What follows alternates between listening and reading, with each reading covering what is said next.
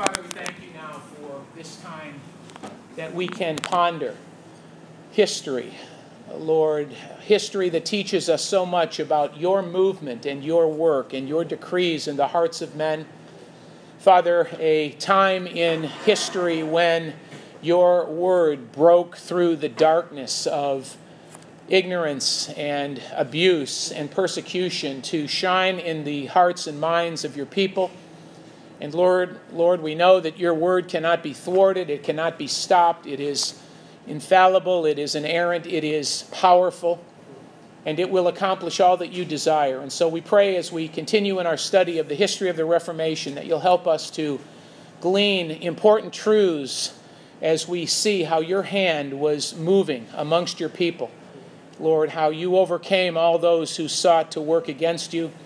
And Lord, that we, as your people in this day and age, would have a greater appreciation for what we stand upon today and the freedoms and the truths that we have because the Word of God has been placed in our hands. And so we commit this time to you and we thank you for it. And we pray that you'll bless it and our time together in Jesus' name. Amen.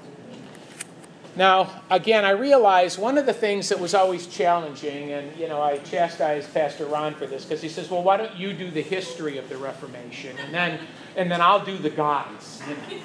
So it's like, okay, you know, I get to do the history, and you know um, that history sometimes, when we hear the word history, I happen to love history. I love history. Some of you may not have share those same sentiments, but history is very important. And so, before we get going today, I know sometimes when we teach on history, it can sound kind of monotone, it can sound kind of like a lecture, which in a sense it is. But I want to challenge all of you to engage your cognitive skills today um, because I really think it's important that you understand the progression of historical movement that took place to get us to where we are today.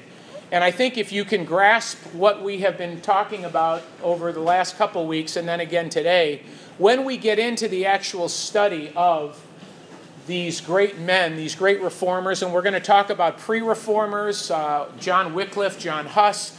We're going to talk about those in the Reformation Luther, Zwingli, Calvin, uh, many of those men, uh, Beza. We're going to be talking about post reformers and how, how all of these uh, movements came together to bring us to where we are today. But that will be appreciated much more if you have a good, solid understanding of the basic flow of history through this time that we call the Reformation. And I remember when I was in seminary and I had Professor Hendricks as my church history teacher, and I remember going into class and one day and he said, uh, For the next year, we're going to be studying the Reformation, the history of the Reformation. I thought, A year? Are you kidding me? You know, and I'm thinking, oh, I'm in the wrong class. I'm, you know, it was one of the greatest classes I ever took. And uh, so I really uh, was glad that I uh, stuck it out. And um, actually, I didn't have enough money to transfer to another class, so God made it so I had to stay there. But um, anyway, let's get into this. Um, we began talking about um, the Reformation. And notice on your, um, all of you should have an outline, a syllabus, so to speak. And um, we did a, a, short introduction to the Reformation. We talked about how the church and the state were postured at the time. One of the greatest problems with the Catholic Church that Luther began to worry about was the sale of indulgences, this idea that you could buy your way out of heaven and you could, uh, you could pay for uh, righteousness. He kind of commercialized the faith. Luther, of course, uh, began to study the scriptures and came to the conclusion that the scriptures indeed taught justification by faith alone, in the scriptures alone. And then uh, we know that that didn't go down well, and there was a counter reformation by the Catholic Church, the Roman Catholic Church. And at the Council of Trent, we know that the Roman Catholics came together and reaffirmed not only the doctrine of purgatory, but indulgences and all of the liturgy and the ritual pretty much of the Catholic Church. So that was week one. Week two, remember, we started talking a little more in detail about Martin Luther. So we took our focus off the Reformation in general and we began to talk about Luther. Um, I gave you a sheet in your uh, syllabus, I think I did, of understanding terms. Did you have that sheet? Yeah. Uh, okay, good. And uh, things that you should be familiar with. Uh, when we talk about a diet, what are we talking about? Who can tell me real quickly? Are we talking about not eating any carbs? What are we talking about? Council.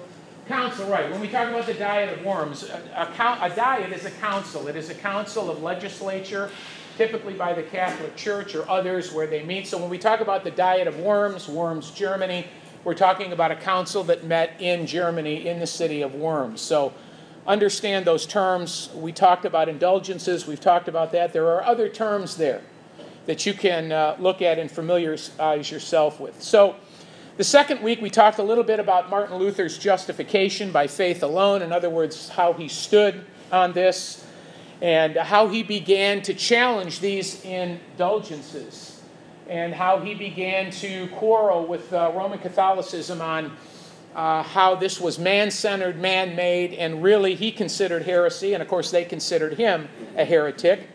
And so, in light of his newfound theological truth, remember that Martin Luther then nailed his 95 Theses to the door on the church at Wittenberg. And what was the reason that he did this? And I want to reiterate this again. Why did Martin Luther present these theses to the Catholic Church? What was his goal in all of this he wanted to spark a debate, right, Lucy? It wasn't to start a Protestant Reformation. Listen, Luther had no clue when he did this what was going to happen through Europe.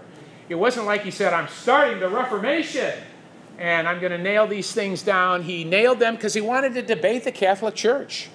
He wanted to talk about these things. He was concerned, and of course, um, we know that the church did not respond favorably to that. And because of that, there was not only growing protest and reform on those who were to espouse Protestantism, and there was also protest amongst the Roman Catholic Church, and that's where we're going to be headed today.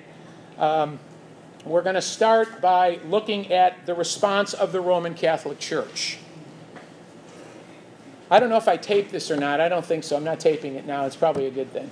Um, so if you uh, need to get notes, maybe you could, from the last two uh, Sunday school classes, maybe you could get with someone else. But we want to talk this morning about the response of the church, the Catholic Church.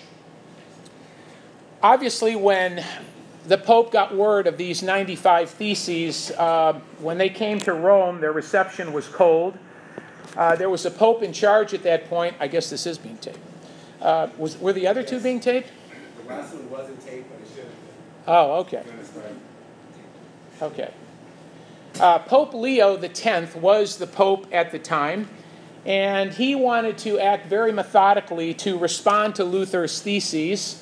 And so he ordered the Vicar General of the uh, uh, Augustin order to place a ban of silence on its monks. In other words, the first thing Pope Leo X did when he read these theses is he kind of shut down any talk of this among the monks. And this move was intended to quiet or silence any discontent that might start within the ranks of the Roman Catholic Church, and it was uh, aimed at quieting the discontent um, and the unwarranted attention to this schism in the church.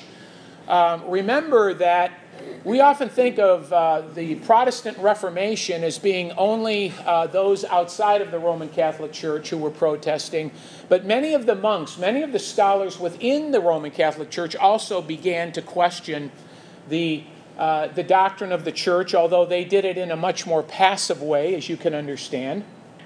So, uh, at any rate, Hearing about this, Luther was concerned, and he responded by sending a personal letter of clarification of his theses to the Pope, to Pope Leo X.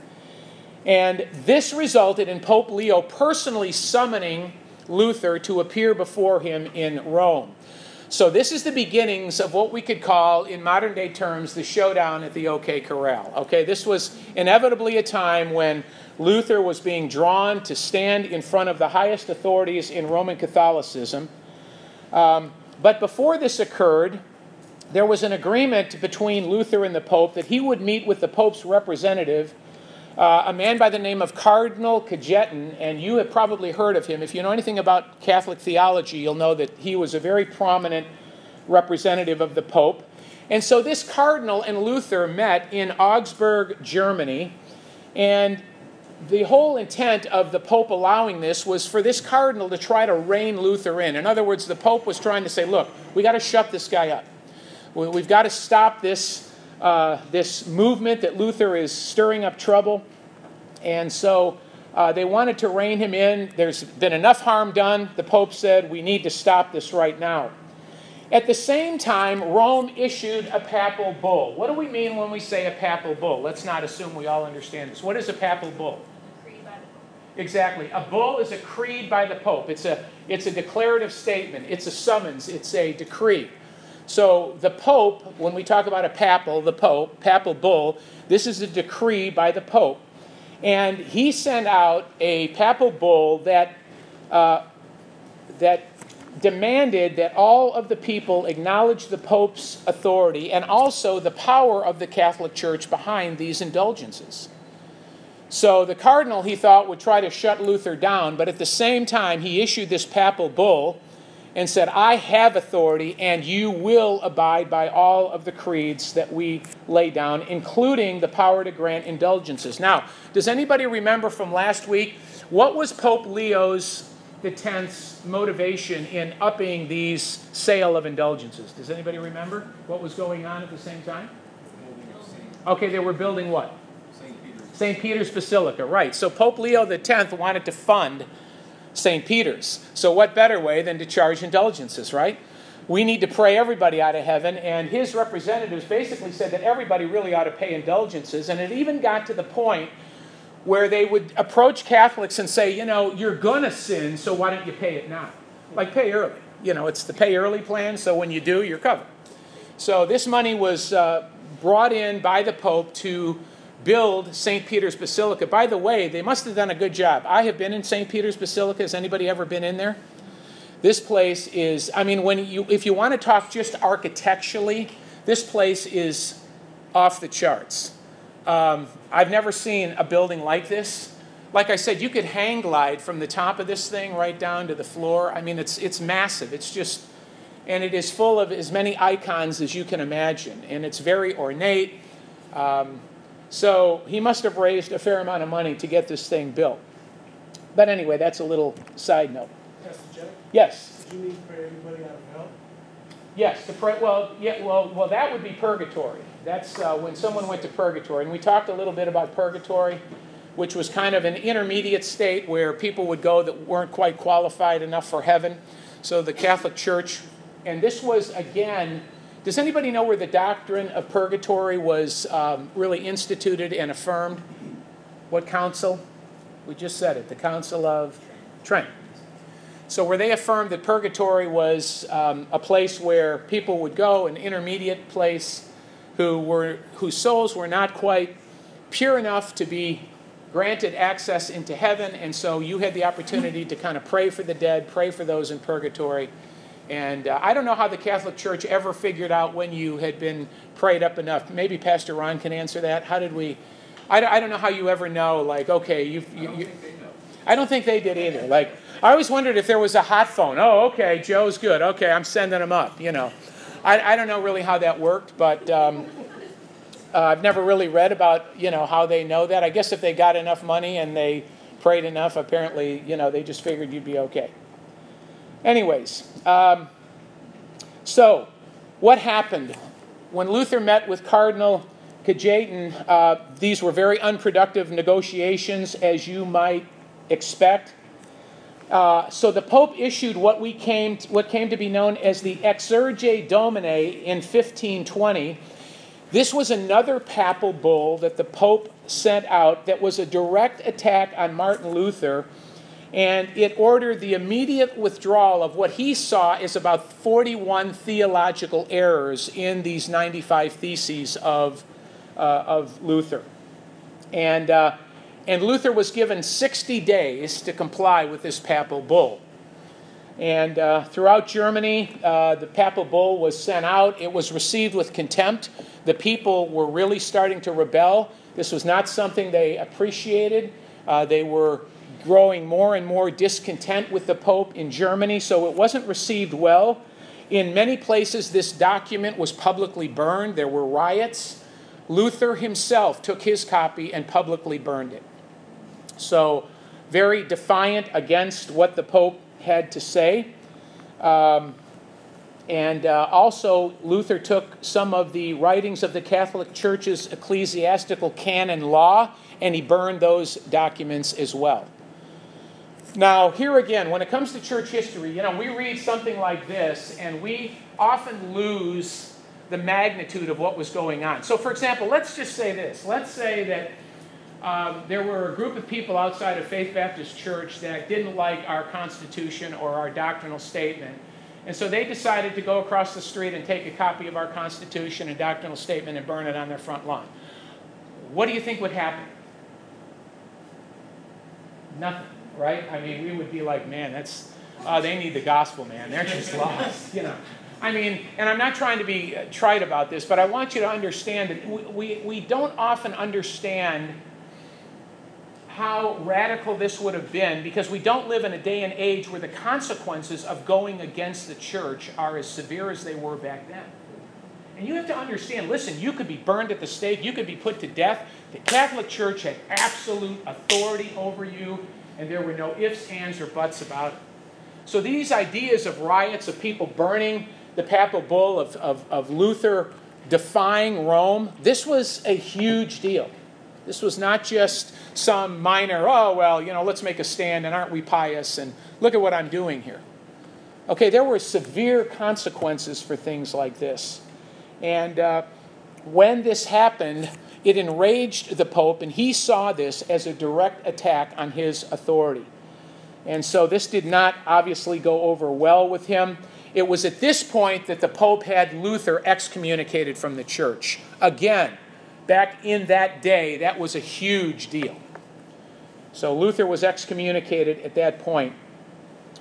Uh, in 1521, Leo X issued what's called the Decet Romanum Pontificum, which banished Luther from the church. Uh, Luther was ordered at that point to appear before the Diet of Worms. This is a very important uh, time. Again, the showdown at the OK Corral. Again, the Diet of Worms was a general assembly of the Holy Roman Empire. Um, the emperor at that time, Charles V, personally directed the assembly.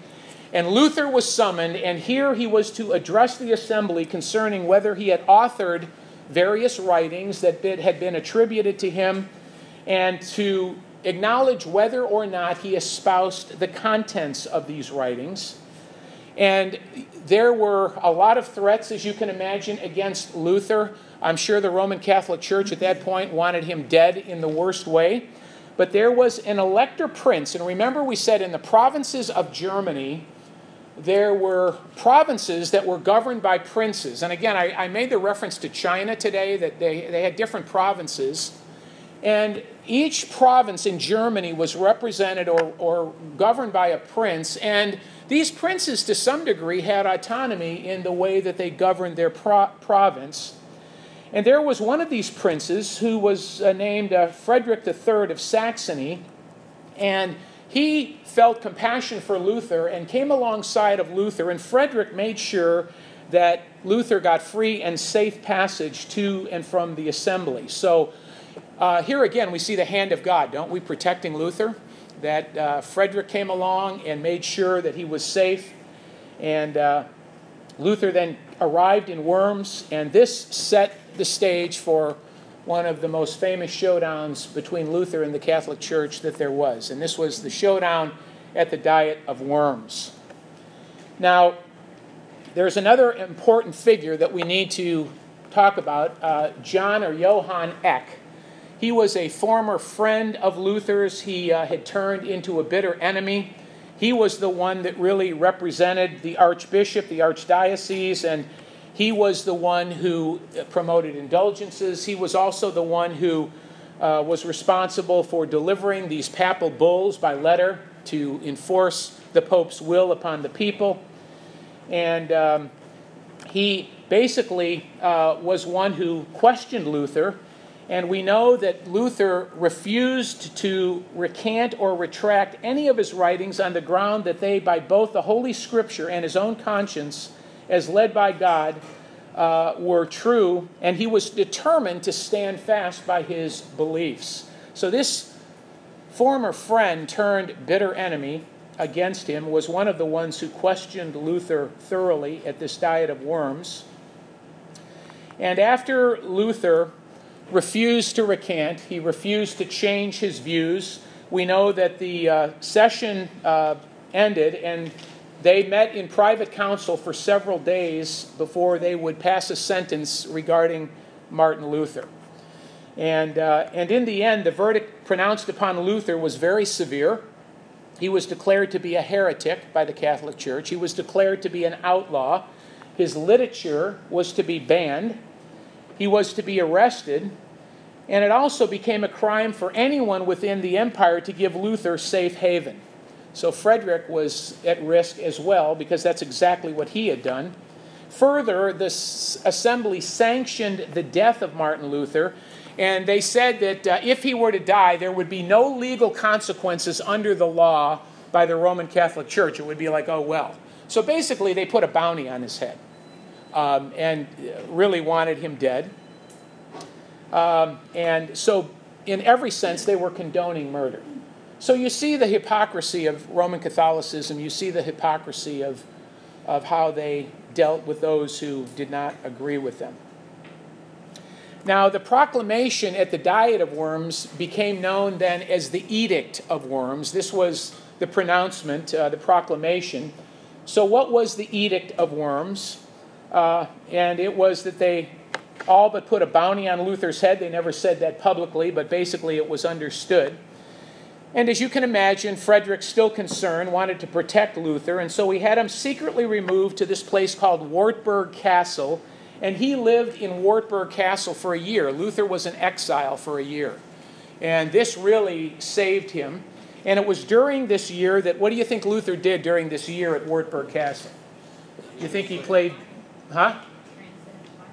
Right, he translated the Bible, but he also continued to write vigorously against the Catholic Church. Luther was not to be stopped. And he continued his attacks, he expanded uh, his criticism against Catholicism, and he included uh, required confessions. As you know, the Catholic Church preaches the need for confession, and the church's interpretation of good works. It was at this time also, as Lucy said, that Luther translated the New Testament into German. So Luther was a busy man in a year. Um, I don't know that I could translate the Bible into a language in a year because I only know English, so I know I couldn't. But anyway, even if I knew another language, I'm not sure that I could do that. But um, he uh, translated this, it expanded the reading of Scripture in the vernacular, in the common, and this again got distributed to the people. So the Word of God was getting back into the hands of the people. And isn't it amazing how God's Word will go forth? God's Word cannot be stopped. And you can be assured of that. You know, in spite of man's best efforts, God's Word will not be stopped. And I just think this is such an incredible uh, revelation of God's sovereignty and His power because, again, in the day, this would have seemed impossible that one man could do what Luther did just incredible. And isn't it amazing? And we should take great comfort in this that, you know, lest you think as one person in Christ that you're just, oh, well, what am I going to do? Don't ever think that way in Christ. Because you know what? This, the Holy Spirit that empowered Luther is the same Holy Spirit that empowers you. And you know what? 12 men turned the world upside down, right? So, what could we as a church, what could we as individuals do? Don't ever negate the power of God to work in you and through you. Um, whether you're witnessing, don't be afraid to stand for truth. If God is for us, who can be against us, right? And we see this in Luther's uh, testimony, in his, uh, you know, uh, in his uh, protest not to reform to the Catholic Church uh, and to reform according to the Scriptures.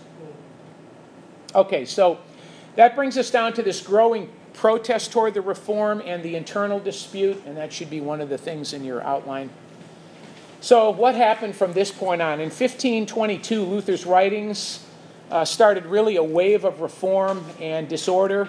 Even within the Augustinian order of monks, they were now in open rebellion. Many of these guys, we don't often hear about this, but there was a real problem. And all over Germany, there was protest.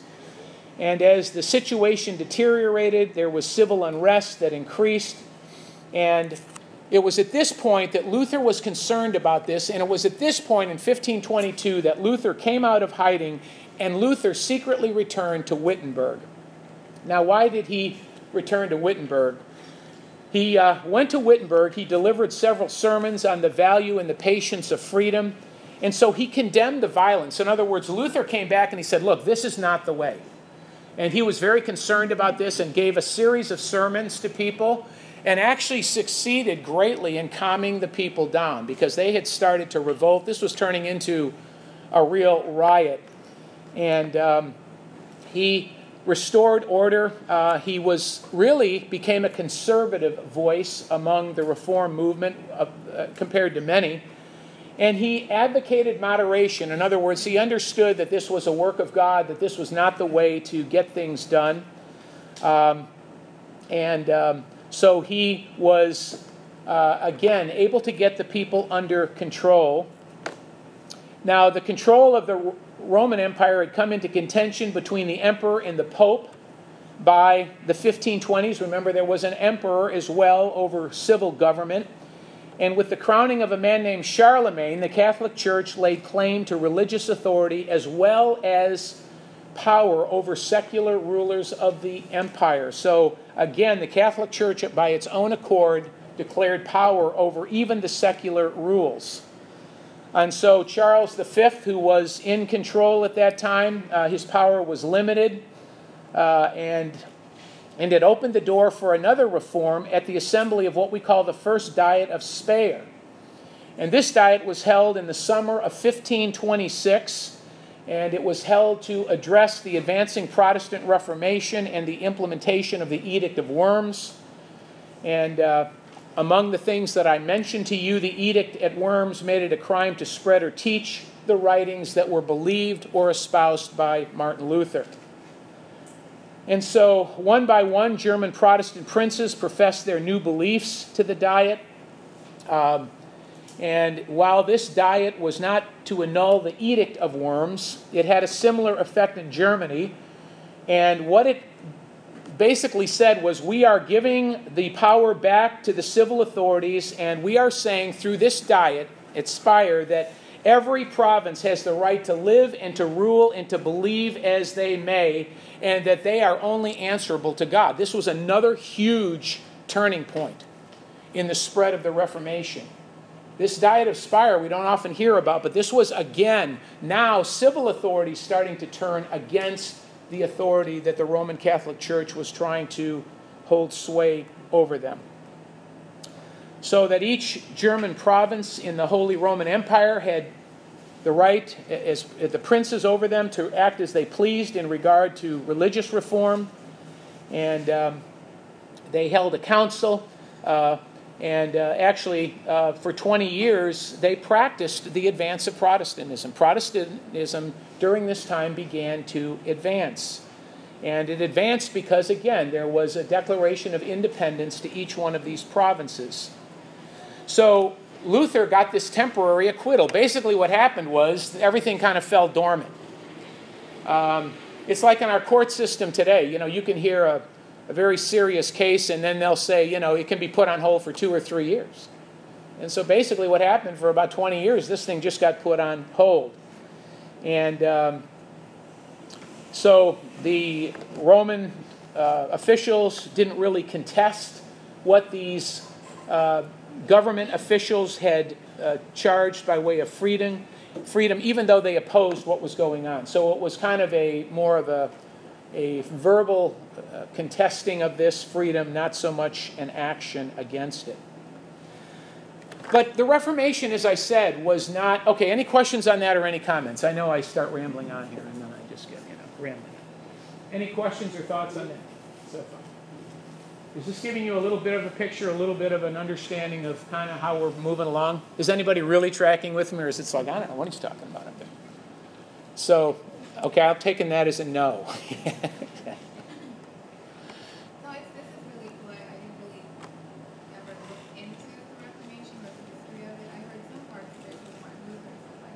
Right. Well, typically when we study the Reformation, we get the Cliff Note version, don't we? You know, like we get a summary of the Reformation in a, in a paragraph or two, or maybe an article. And, and, you know, there's nothing wrong with that. It's good to have a summary of it. But I think it's important that we understand more thoroughly what happened. And um, lest you think that there was not much bloodshed before this all ended, let me tell you that almost two thirds of the populations in Germany were killed because of the Protestant Reformation. And we're going to talk about that. This was an incredibly bloody battle before Protestantism was firmly and permanently established in Europe. So there is a lot ahead that, um, and I'm going to try to get through this in uh, 20 minutes so we can see what happens. But the Protestant Reformation uh, spread to other lands, and um, we see that there was discontent happening all over Europe. And in Switzerland, uh, Ulrich Zwingli became the catalyst for change when he raised issues uh, with the Catholic custom of fasting, with clerical marriage, and the use of iconic images. So we have all heard of Zwingli, I hope. He was a famous Swiss reformer. How many of you have ever been to Switzerland? Anybody ever been to Switzerland? Okay, how many of you have been to the Reformation Wall? Fascinating. I've been there too. It's, and I was in Calvin's church. It was amazing. And they had some of his original writings, you know, preserved. Um, incredibly fascinating. But if you ever get a chance to go to Switzerland, make a stop at the Reformation Wall, one of your key spots to visit. And uh, uh, Calvin's church is right there. I mean, it's like almost right there. So you can take in Calvin's church too. Very unassuming, uh, incredible history there. Um, you could spend like three days there just reading all the stuff on the wall. But uh, very, very interesting. But anyway, Zwingli uh, began to protest, and he also began to develop a new liturgy for communion in place of the Catholic Mass. He saw Mass as heretical. And so Zwingli's beliefs began to spread throughout the Swiss Confederation and divided it along religious lines. And um, we know by 1522 that Zwingli had publicly confronted Catholic authority there, and he published his ideas concerning the corruption within the church's ecclesiastical hierarchy. So Zwingli now begins this thrust in Switzerland. The Reformation continued to charge forward. Uh, disputes within the Protestant movement demanded change, as you can imagine. Um, and, you know, lest you think that all of the reformers in all of the countries came together and all agreed on the same doctrine, you would be sadly mistaken. Um, hence, in Protestantism today, we have all kinds of different denominations. Um, now, how many of those today are yet true Protestantism? I, am not going to say, but not many, I would say, are really holding to Reformed values. But, you know, when you see your Lutherans and your Presbyterians and your Baptists and you see different denominations, um, we see that there was dispute early on within the Protestant movement. And uh, there was an arbitration that was needed. And so these groups came together in 1529 in order to close ranks. And um, the conference was called to address growing political concerns of unity, but at the heart of the issue, even beyond the political unity, the church started to fear danger of disunity in their theological beliefs. And so the primary meeting of this conference in 1529 was to establish religious harmony amongst the reformers. They wanted a unified Protestant theology, and they needed that to reconcile differing views within the movement particularly between Luther and Zwingli. Luther and Zwingli started to clash. Does anybody know what they clashed on?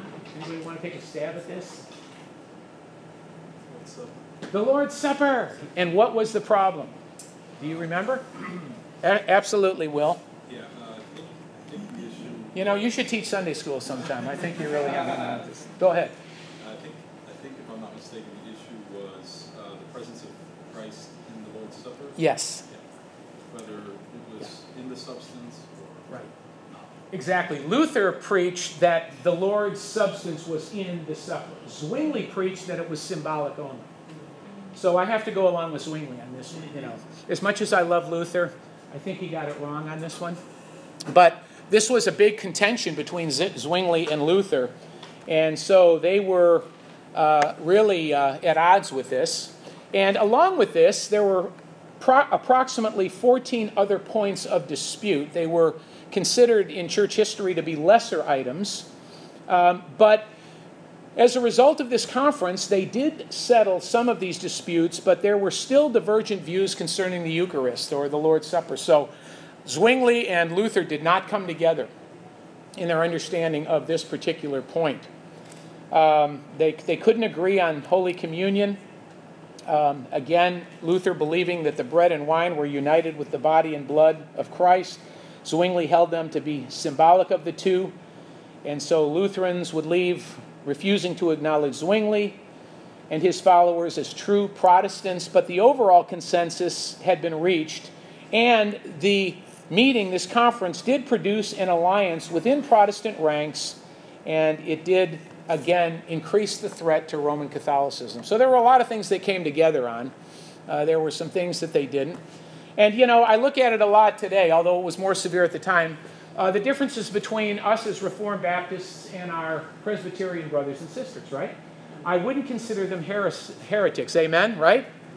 You know, we would not espouse, for example, paedo baptism. You know, we don't see even our covenantal laws the same way they would, but they are brothers and sisters in Christ, right? So, what we're saying is this that on major theological doctrines, those issues that we cannot agree to disagree on, we're in harmony.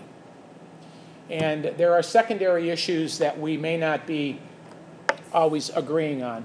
But we have unity with them. We see them and recognize them as true brothers and sisters in Christ, as those who are reformed, those who hold to the orthodox views of Scripture, especially in the areas of soteriology.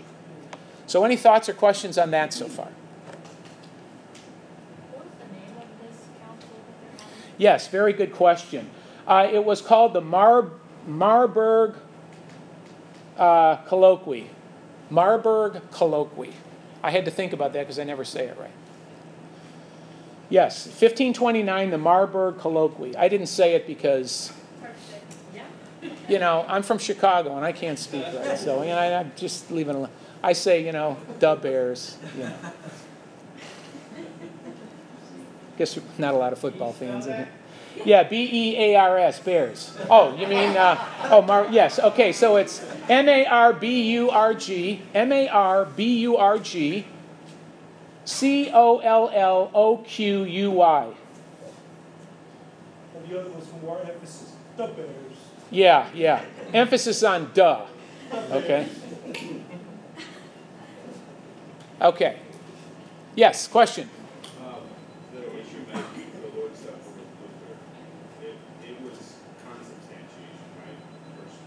Transubstantiation, right. Yeah. Uh, yes and no. I don't think it started out that way. And I think the influence of Roman Catholicism upon Luther, one of the things, and I think John MacArthur said this best, um, was that some in, in some areas the reformers didn't go far enough, you know, early on, and I think there's merit to that. Uh, we obviously would disagree with transubstantiation, which the Catholic Church taught meant that the, the body and the blood of the communion became the actual body and blood of Christ. Consubstantiation, say it again. Consubstantiation, right. Was that there were that the body and blood of Christ were representative in communion. And there is a sense in which we agree with that. You know, we, we, we agree with that. We also agree that it's symbolic. We don't see it as the actual body and blood of Christ. There's a lot of uh, debate in church history as to what Luther initially meant by that. Um, but, um, but again, this stayed an issue between the two. And, um, and even in Christian circles today, there is disagreement over this. There are those who would see it purely symbolic, those who would see it as not, also representing, you know, the presence of the body and blood of Christ, the presence of Christ within the communion table. So, is everybody clear on that? All right, so let's go down to the Reformation spreads. Um,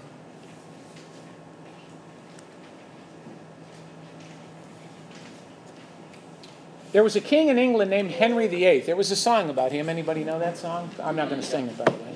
I'm Henry VIII, I am, you know, Henry. Forget it. Um, he, uh, when he came to power, he broke with the Roman Catholic Church uh, for different reasons. In 1525, he was married to a woman named Catherine of Aragon, and he wanted his marriage annulled, and the Pope refused to annul the marriage.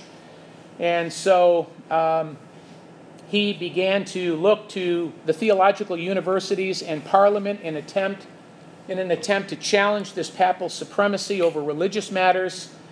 And as a result, Parliament responded in England by passing a series of legislations which little by little began to strip the Catholic clergy, clergy in England of its power. And in 1534, Parliament passed the Act of Supremacy, and they declared Henry VIII the supreme authority over the Church of England. Another huge step forward in the Reformation, especially in England. And thus the king became the head of the church in England he was given control of the finances and appointments to the church. And, um, and this new Anglican church uh, annulled uh, Henry's previous marriage and moved with Parliament to validate Henry's marriage to his mistress, Anne Boleyn. So we're not going to go there. Uh, don't think that was a crowning moment in church decision. Um, but as a result of that, at the time then, Pope Clement VII responded. He had Henry VIII excommunicated from the Catholic Church. And uh, this was kind of an act after the fact because uh, Henry VIII had already declared himself head over the Roman Church, so it was more in by way of just formal protest, and nothing really became of it. And um, so he led. Um, after he passed away, his son, after Henry VIII passed away, his son Edward VI became the second Protestant king of England, but he would die at the age of 15. And um, after a brief power struggle, Mary Tudor, Henry's daughter by Catherine of Aragon, assumed the throne. How many of you have heard of Bloody Mary? This is her. Mary Tudor, who was the daughter of King Henry VIII. She was a staunch Roman Catholic. And Mary reconciled England with Rome. She worked through Parliament to pass what was called the Marian Religious Acts that effectively restored Catholicism in England and reinstated several uh, heresy acts, so, in other words, working against Protestantism. And she began a series of persecutions that lasted for four years, and it saw the execution of many leading Protestants, several hundred being burned at the stake and she would eventually be known as Bloody Mary amongst the English Protestants. So when you hear about her, you can see her place in church history. But when she died, another of Henry's daughters assumed the throne. It would be Elizabeth I, and she reinstated the Supremacy Act of the church. So she brought Protestantism back again. And um, and she claimed the Protestant Anglican Church as the official authority in England. So you can see the power struggles here that went on in these nations. And um, Pope Pius V then had Elizabeth excommunicated, and um, they uh, anyone who followed her were considered to be traitors. So we see England was going through its birth pangs of the Reformation. But then we get to France, and who do we note in France was a great reformer? None other than John Calvin, right? And he would become the catalyst for the Protestant Reformation movement there. Uh, Calvin was trained as a lawyer. I don't know if you know that, but he began to question Catholicism. In 1536, he published the Institutes of Christian Religion, and this moved to set in place a theocratic structure for the Protestant Church. And uh, he was the leader of what's called the Huguenot movement in France and uh, Calvin, through this, directly attacked the Catholic beliefs as far as their rituals. He attacked their doctrine of purgatory, their understanding of saints who were deified, the hierarchy of the Catholic Church, and the Pope's worldly kingdom. So Calvin directly attacked these things. And from Geneva, Calvin would begin to support the Huguenot Church before he moved to Stra- uh, Strasbourg. And he viewed the Catholic Church as being nothing less than a mockery to God's grace. Calvin, an incredible man of God, he saw it as human tyranny over Christianity. Um, and this break from the Catholic Church in France led to decades of religious wars. There were wars that took place all over the place because of this. Um, peace was finally found in the Edict of Nantes in 1598, where uh, the Protestants were granted religious and political freedom. Um, and this Edict of Toleration remained in place uh, until Louis XIV came to power nearly 100 years later. So that lasted in France quite a while. But there was a protege of John Calvin in Geneva. And does anybody know who that protege was? John. Anybody know? John Knox. All right? John Knox. Um, he would be the first to rise to prominence, actually, in the Church of England. Um, he was a clergyman and came there after his exile from Scotland. And with the rise of Mary Tudor and the brief restoration of Catholicism in England, Knox moved to the continent to avoid persecution. And he wrote uh, an article called The First Blast of the Trumpet, which was a protest against the unnatural rule of women under which Mary ruled. So he took issue with that. And Mary Stuart, he viewed both of them to be wicked and tyrannical. And uh, he returned to Edinburgh, Scotland, and he became the leader of the Scottish Revolution against the Catholic resurgency that took place in 1560. Um, he was one of the authors of the Scots Confession. He was instrumental in the Scottish Parliament's abolishing the jurisdiction of the Pope in Scotland, and he banned the celebration of Mass there. Mass was completely banned at that time in Scotland. And he established the Protestant church in Scotland, and he was really the one who established the very foundation of Presbyterianism. So that's where that started. Throughout the 16th century, Protestantism would become widely embraced in Scandinavia, in Sweden, and Finland. The Vatican began to lose control. Um, in the late 1500s, there was a break between the king and the pope over ecclesiastical affairs. Um, and we see that there was a lot of unrest. Uh, people were yielding to Protestant ideas. Denmark, Norway, and Iceland were also involved in the Reformation. We don't often think that, do we? We don't understand how far reaching the Reformation was, and it did spread like wildfire. Um, so uh, we see those countries um, going through their own Reformation. By the middle of the 16th century, the majority of Scandinavians claimed to be Protestant. And that brings us really to our last um, issue that I want to talk about the Thirty Year War and the Peace of Westphalia. And that should be on your outline. Now, there are more things on your outline there, your syllabus, but we're going to get to those when we talk about the, um, some of the individual reformers, which will be subsequent to today. So let's talk about this a minute, and then we'll conclude.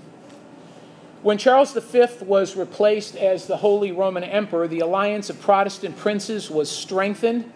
Uh, remember, in Germany, the signing of the Peace of Augsburg officially ended the religious struggles. It confirmed a legal and permanent division of Christendom within the empire. And this agreement in 1555 allowed the princes to permanently choose their religious affiliation. And this was huge. Uh, they could choose their religion within the confines of their controlled domains. And it gave Protestantism a, a, an official status within the empire. This was the first time that that had happened. So Protestantism was given an official status, and the agreement also effectively removed the threat of heresy. So you can imagine for the people how huge this was. I mean, if you were condemned as a heretic, you know, you could easily be put to death, and many were. And so it kind of removed that threat. Um, and while not all Protestants were covered under this agreement, the majority of the German Lutherans had security under their jurisdictions, and so they saw great religious freedom in Germany. Um, this Reformation that started with Luther's 95 Theses had swept across Europe. It had made a clean break from the Roman Catholic Church, the Pope's authority. But the struggle would continue for another hundred years, and it would culminate with the Thirty Years' War. How many of you have ever heard of that? The Thirty Years' War. And this was a very, very horrible and bloody time. Uh, in 1618, Europe erupted in open warfare over the Protestant Reformation. And the Catholic Church sanctioned military action in its efforts to crush Protestantism. When it looked like the Protestant church had been established, Satan welled up again, and the Catholic Church literally now endorsed military action. Do whatever it takes to crush this movement. And the German provinces literally became open battlefields for religious supremacy. And by 1648, almost every European power was involved, and the impact would devastate the peoples of Europe. As I said, there were areas in Germany where two thirds of its population were killed. Just think about that for a minute. Just think if two thirds of the people in the United States were killed. Uh, it was a very, very bloody time. Uh, the powers of battle in Europe would ravage Germany. And, uh, and as the war waged on in many instances, and here's the tragedy it had less to do with religious affairs and more to do with a conquest to grab power. Um, it wasn't so much even religious anymore, it was just a power grab. And uh, by the end of the war, uh, the dominance of the empire was severely curtailed, and the authority of the Pope had been all but eliminated. So at the end of this 30 year war, as bloody as it was, the Pope pretty much lost all power. And in 1648, the Peace of Westphalia would end the religious wars in Europe and it would validate the religious freedom for Protestants once and for all. And um, again, uh, this was a time of great destruction. Majorities of populations were killed, but the church and the Protestant movement was now permanently divided from Roman Catholicism. So we see uh, that there was a lot of bloodshed, there was a lot of um, faith and courage shown to give us the freedoms that we enjoy today, having open Bibles in front of us. And uh, this was, uh, again, a time in history like none other. Um, the impact of the Reformation is still being felt tremendously today. Uh, there is uh, no lack of, uh, of um, influence of the Reformation. Who can tell me what are some of the ways in the last couple minutes that we have here that the Reformation may affects us today? How does the Reformation affect us today? Anybody want to just take a stab at that? Having the Bible. I'm sorry. Okay, having the Bible in English, and one of the uh, biggest innovations way back when was the invention of the printing press, the Gutenberg printing press, and was able to print literature. And so, yeah, we have the Bible in English. Uh, oh, okay. Anybody? I saw another hand somewhere. Did I? Yes. I was thinking specifically out of the Reformation and sort of that structure came our tradition of orthodoxy and teaching. Yeah, absolutely. Particular Baptists, so Yes. even the, the persecutions of those things sort of cause Yeah. churches to gather together, particular Yeah. Baptist churches to structure uh, a system of beliefs, which is where we get our system of life. Absolutely. So even we as, as Baptists, particular Baptists, benefit from Yeah, absolutely. And when we look at the five solas of the Reformation, when we see that we're justification by faith alone in Christ alone, by grace alone, you know, we see those things, those have an incredible impact on us today. And it still puts us at odds with Roman Catholicism, doesn't it? Um, obviously, we're not suffering the persecution, uh, we don't see the wars today.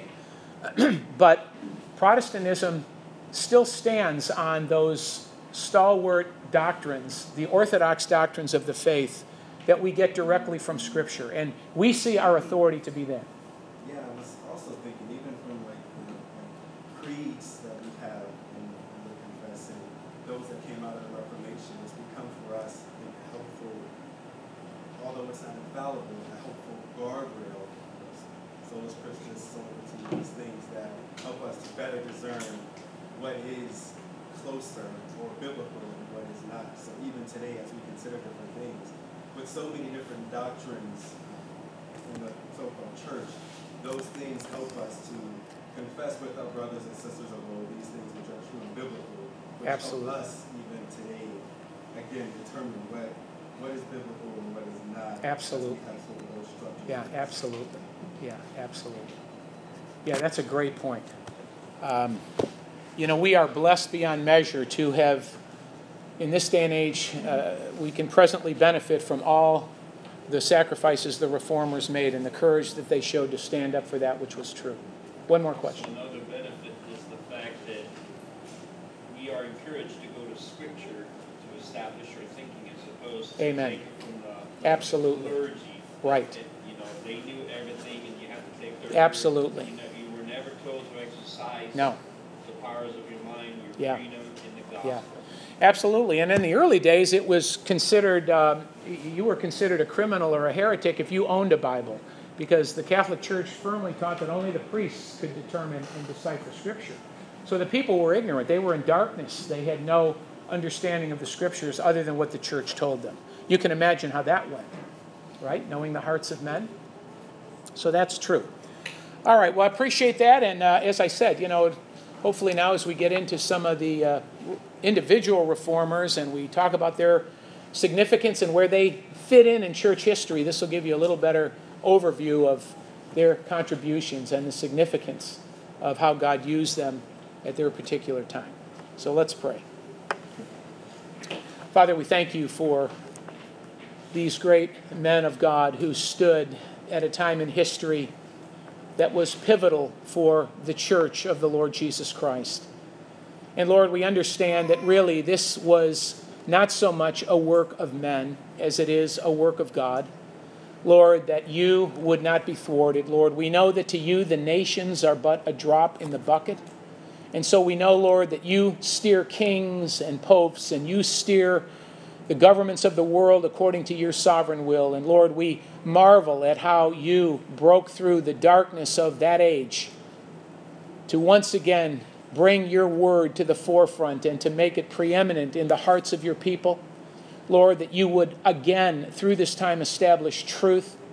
And I pray, Lord, that we would revere this privilege that we have of opening our Bibles, of not putting our trust in men, but rather every word in the Word of God, that we would adhere to it, Lord, that we would uh, move forward in our time now in the church to guard and to promote the truths of Scripture as laid down for us by great men of God. And Lord, that we might always be concerned with truth and that we might know, Lord, uh, how to influence men for the gospel and not according to the traditions of men. And so we thank you for this, and I pray, Lord, as we begin to study these individual men who you rose up during this time, that we would see and glory most of all in the hand of God as you moved in these men, and we can see how a heart that is faithful to you can be used mightily to further your kingdom. And so we ask your blessing now upon our time as we go into our worship service, that you would be honored by it. And Lord, we thank you for the grace that you extend to us, and uh, may we serve you and worship you well today. In Jesus' name, amen. Well, thanks, everybody. I'm tired. Does anybody want to preach? I mean, you know. Like...